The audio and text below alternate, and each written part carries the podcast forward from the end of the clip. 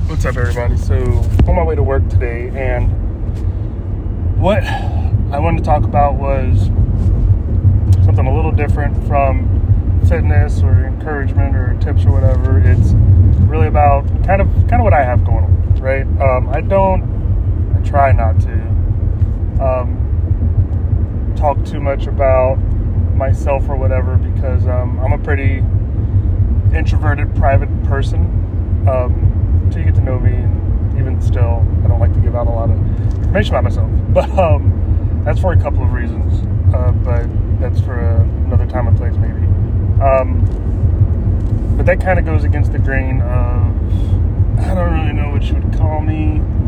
I'm not gonna say I'm like shooting for some influencer status or something like that. I'm like 40 years old. I get little to no interest in that. I do have a pretty high interest of trying to be as helpful as possible and working as hard as possible. That's pretty high on my value system, and um, I want to make sure I'm just doing that. But either way, what I want to talk about is my content strategy for the rest of the year. And why I'm sharing this is really because it's on my mind. It's just something to get off my chest, and it's something I think about while I'm riding down the road. What and I think a lot of people that have like a small business or a small side hustle or whatever, especially like solopreneurs like myself, are kind of often get in this circle of okay, well, what do I post? When do I post it? How do I post it? What does it look like? What do I say? All this other stuff, right? And I've done a ton of research to be pretty mediocre at it. Um, but what I do know and I'm pretty comfortable with is what I'm actually capable of. Like sitting back and evaluating what I'm actually capable of and trying things out, seeing what lands, but then taking stock of what works well and what I can sustain.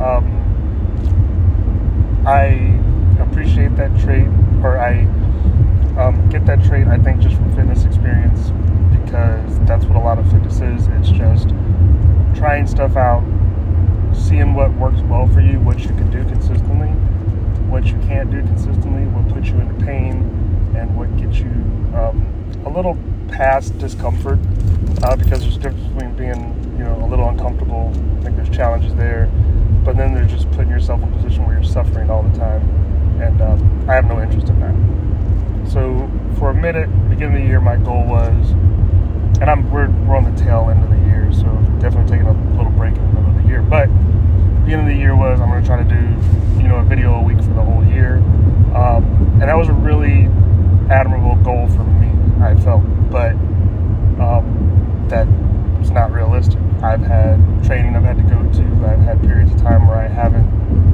had opportunities or time to do that, or really energy to do it. And I think it's important to, you know, admit that, that, you know, a lot of times it's your energy and what you want to put it towards. And that wasn't something that I wanted to put it towards. I have clients that I coach, people that I'm actually speaking to, and um, spending time making a 10, 15, 7 minute video, whatever, um, I felt took away from my focus on making sure that I'm taking care of the people that I I would take care of.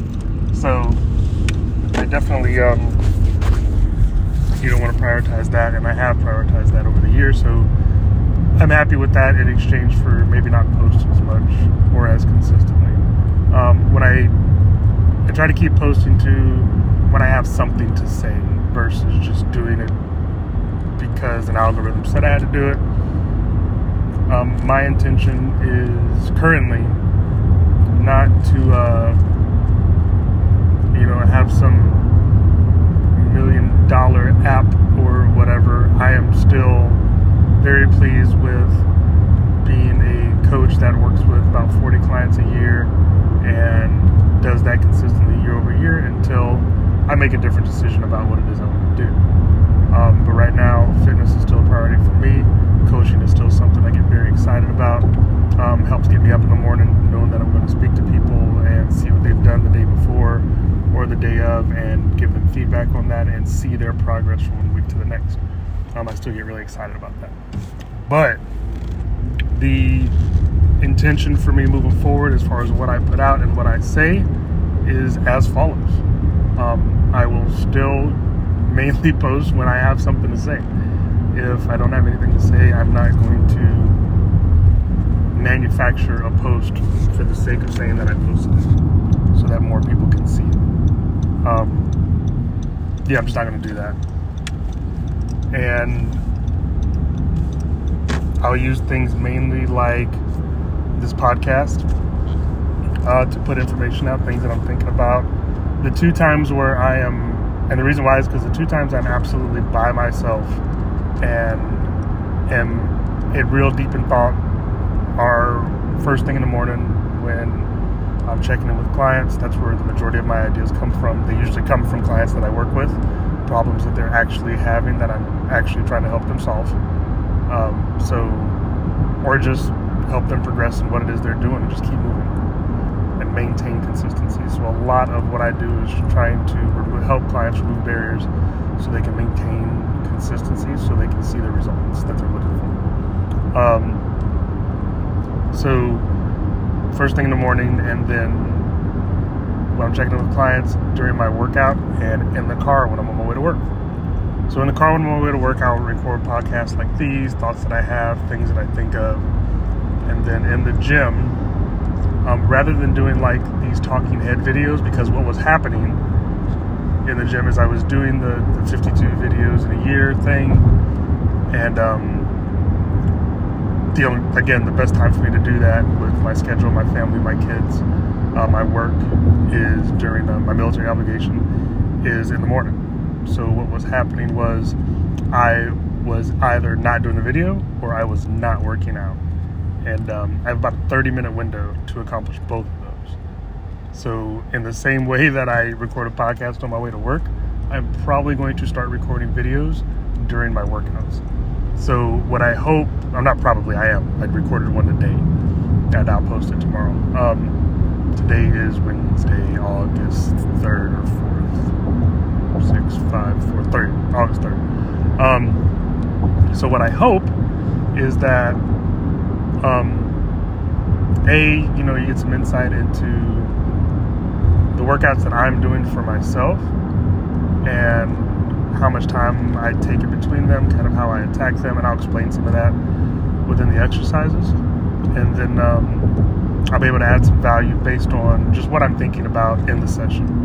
Um, whether that's how I measure technique, how I progress an exercise, how to execute certain exercises, and how to kind of upgrade exercises. So, what I hope is that you get a sense of all of those, and then I'll use the podcast more of a uh, quicker hit, a little more clear thoughts, where I'm not like panting and breathing heavy like a bear because I did notice I was I was kind of doing that a little bit. And as I get better at it and get more feedback, um, I'll have a way to go to help make it better.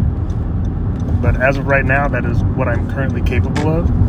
And if you listen to this and you watch the videos on Facebook, and I'll probably post them on YouTube too, um, you know, I'm appreciative of that. Of you taking the time to even take a second to look at it, and if you give me feedback, I'm very appreciative of that. Uh, because just like with exercise, once you provide feedback either to your body or to your coach, um, then you have a measure for progression to be able to get a little better at what it is you're trying to do.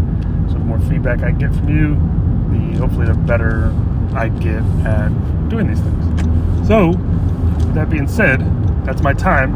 If you, because I want to keep these under 10 minutes.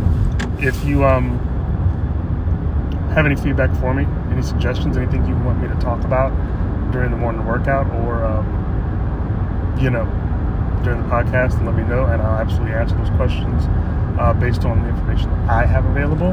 I don't make any of this stuff up. There are people that I follow, um, research articles that I read, and that's how I make decisions about my exercise personally and how I make decisions um, about my coaching practice when I work with individuals. Um, I think the best program is the one that you can stick to consistently, and I'm just trying to help you build that from start to the rest of your life so you can move as well as possible for as long as possible. So thanks for listening again, and um, see you in the next episode. Talk to you soon. Later.